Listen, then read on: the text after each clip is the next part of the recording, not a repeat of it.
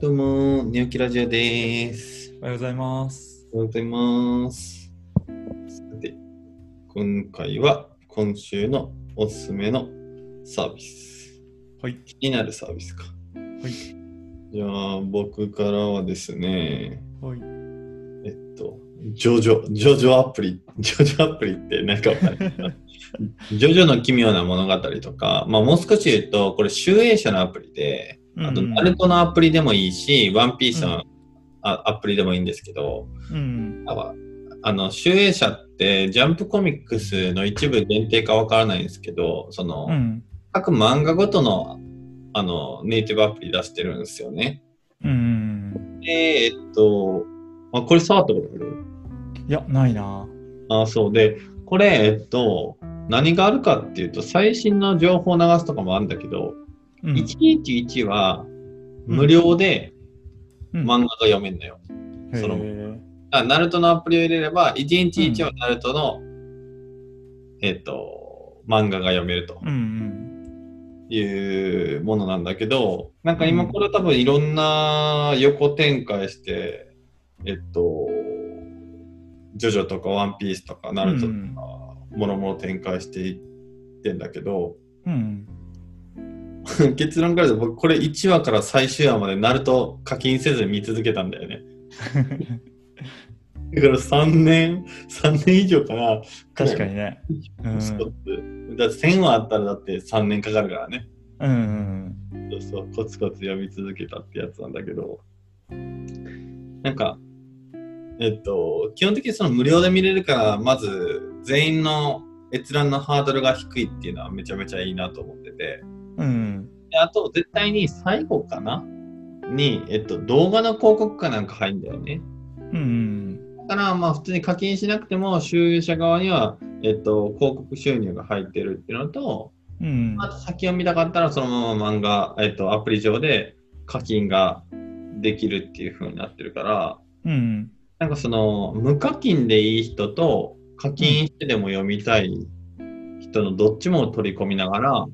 なんかちゃんと収益化してるっていう意味じゃ、なんかすごくよくできたサービス設計になってるなっていうのを、なんか最近改めて、なんか思ってるっていうので、まあこのいわゆる収益者系の、えっと、漫画のネイティブアプリをちょっと書かせてもらったって感じですね。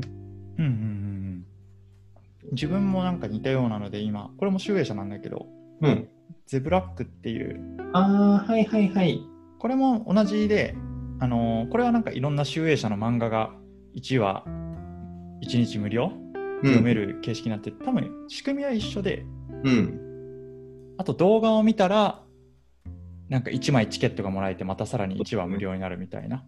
そうそうそうそう。で、俺も今、ワンピースを、いや、今630話ぐらいまで読んだから、もうあと半分ぐらい読めば 終わるかなって感じ。それ1話から読んでんの？1話から読んでるよ。課金せずに？課金せずに。偉い。いやそれも一緒かわからんけど、一応デイリーで読まなくても1週間は、うん。なんだっけな、確かストックされる気がするんです。へえ。えっ、と、興味なくても、うん。えっ、と、1週間先分までは、1週間先まではその日分のものが読める。だから、3日読まなくても3日目に読めば過去3作品を読めるみたいな仕様だったんだよね、当時え。あ、それはいいね。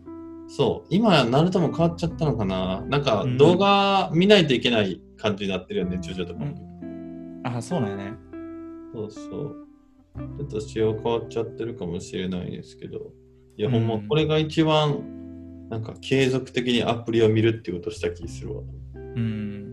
やっぱりなんか、なんていうのかな、漫画の新しい読み方って感じがするよね。なんか、うん。普通ってなんか一冊っていう、まあ、一巻っていう単位で読むから、うん。まあこれが、がもし、まあ、ワンピースとかだと100巻とかうん。なると、これ1巻から全部読むってなったら結構辛いと思うよね。そうだね。うん俺はそれが実際辛い。今、ワンピース96巻まで出てて、うん。じゃあ1巻から読むかっていうと、うん。あ結構辛いなって思うけど、なんか毎日コツコツ読むでコツコツ積み立てると最終巻までいけるっていうなんかこう、うん。でならではというか、そうね。うん、なんかそれはそれでなんかカジュアルな漫画好きな人にとってはすごいいいなっていうのは見てて思うかな。ねうん、そう思うな。あと、他の漫画どうかわかんないけど、ナルトとかだと全部カラー版で読めんだよね。あへえ。そうそう。だから今まで原作も読んでたけど、原作っていうか当時も漫画で読んでたけど、やっぱカラー版と違うから、確かにね。カラー版で読み直せるっていうのはいいし、確かに。まあ、長さもいいよね。もはやだって YouTube1 本見るよりも全然短い時間で多分うん。2、3分とかじゃない？一応見たとね。ね。うん。ほんまに電車乗ってる時とか、なんかこう、合間にパッて読める感じよね、ほんまに。あとなんか細かいけど、あの、うん読む話数とかは飛ばせるから、1話から読まんでもよくて、全然。なんか次この辺らへん読みたいなと思ったら、そこの1話ピックアップできるみたいなのも、うんなんか細かいけど、いいなっていう。うん。確かに確かに。はい。ということで、僕からは、えー、シュウエイさんの漫画アプリ全般をはいお。話ししました。自分は、えっ、と、あれかな。あの、もう有名なんですけど、北欧暮らしの道具店。これ前どっかで上がらんかったいや、これあげてないんよ、実は。これ多分ケーキさんがあげようとして、やめたんやと思う。あ、なんかね、ちらっと見た気がするんやけど、結局なんか違うアプリになってた気がするんよね。あ、ほんま？そうそう。で、これじ、あんまりなんか今まで見たことはな見てなくて、その北欧暮らしの道具店、う。うんうん。ホームページ自体は。で、まあ最近 iOS アプリが出て、本当に最近 Android アプリができて、うんうん。で、アプリで、なんか前からあったのかな？まあリデリデザインされて、新しくなって、で、読めるようになった、そういう記事とか、まああと道具を買ったりとか。うんうん。うん。で、なんか見てると、いや、結構なんか世界観というか、うん。うん、なんか統一されてて、読み物も、なんか商品の紹介だけど、結構読んでてこう、面白いし、うん。商品もすごいちゃんと紹介されてるし、まあ、扱ってる商品にもなんか統一感があるし、すごいなんか読んでて気持ちいいなと思って。うん。で、まあ、アプリ自体もなんかすごい動作が気持ちいいというか、うん。あんまりこうローディングで待たせたりとかしないし、なんか白と黒で見やすいしみたいなところでなんか全体的にいいなと思ったのが今回紹介しようと思ったっていうきっかけですね。ねえ、いいよね。うん、いいね。なんか最近 YouTube チャンネルとかラジオとかもやってて、そっちも結構面白くて、ちょこちょこ見たりしてる。まあ、なんか、そうだよな。なんか腐るほど競合ある領域やのに、すごいよね。すごい。もう、なんか、息長いし。うん。なんか昔、これあれだよね、もともとなんか兄弟で創立して、設立して、もともと、なんかその北欧の雑貨を背取りして日本で売るみたいなことを。妹さんがやってたのかな。ほうほでお兄ちゃんはずっと起業をしたくてなんかいろんなことをやってたんだけどあんまりうまくいかなくてう。うんうんで。その妹の背取りが結構なんかいい感じで伸びてるみたいなでこれから北欧の雑貨が来るんじゃないかっていう、まあ、IKEA とかねそういうのもどんどん増えてきてたから来るんじゃないかっていうのでそこになんか全力出してやっていったらすごいこう軌道に乗って大きくなってきたっていう感じみたいだね。うーん。うん。もともとなんかメルマガとかでは販売してたみたい。なるほどね。うん。うーん。そうそうね。あーうんだって、いわゆる、まあまあ、SEO を中心にっていうところももちろんあると思うんだけど、その中で考えたら、なんか、今も第一線で残ってるメディアとしては結構古いっていうか、他見当たらんくらい、なんか長いで、寿命が長いなという。そうだね。2000、多分、7年とかじゃない？うん。設立が。2006年だった。うん、設立して。で、確か一時期実店舗があったんだけど、えーそれがなくなって、もう EC1 本うんうん。でやってたと思う。うー。うんん。いや、すごいよね。なんか、こう、いい商品ばっかり集まってて、なんか今のじ時代にぴったりっていうか、うん。ね、今って結構ストーリーで物を買うから、そうだね。うん、こうこのものがどういう使われ方をしてたりとかどういう作られ方をしてるかっていうのからこう買いたいなって思うことって多いから、うん。なんかそこをすごい昔からやってたっていうのはすごいなっていう、ねうん、今にぴったりだなと思って何が違うんだろうね、他と。ねうん。なんかあ面白いなって思ったのはなんか会社から商品会社が商品を買って店員さんがそれを使ってうんその商品の紹介を書くみたいなうん。うん。なんかそれが福利厚生の一部になってるみたいで、うんうん。うん、なんかそのあたりもなんか実際に使った商品をこう内部でレビューするみたいなのはすごい面白いなっていう。なるほどね。確かに。うん。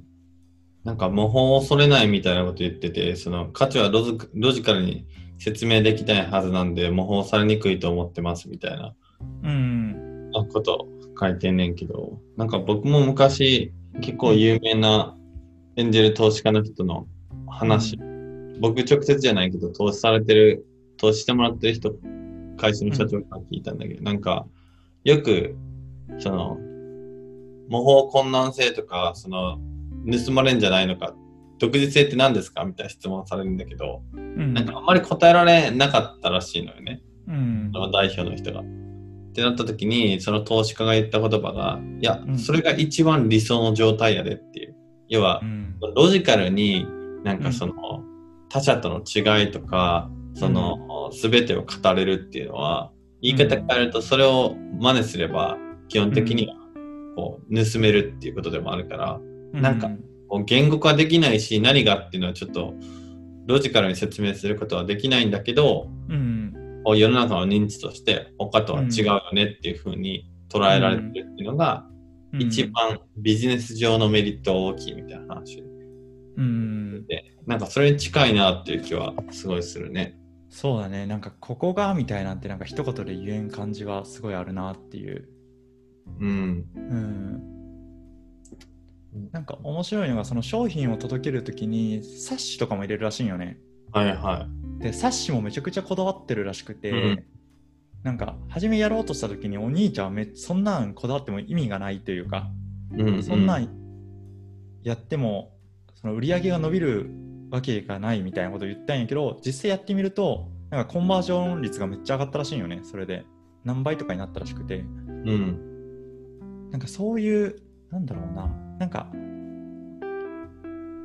結構やってみるみたいなのもすごいやっとる感じはするかなこの北欧暮らしの量あの道具店自体は。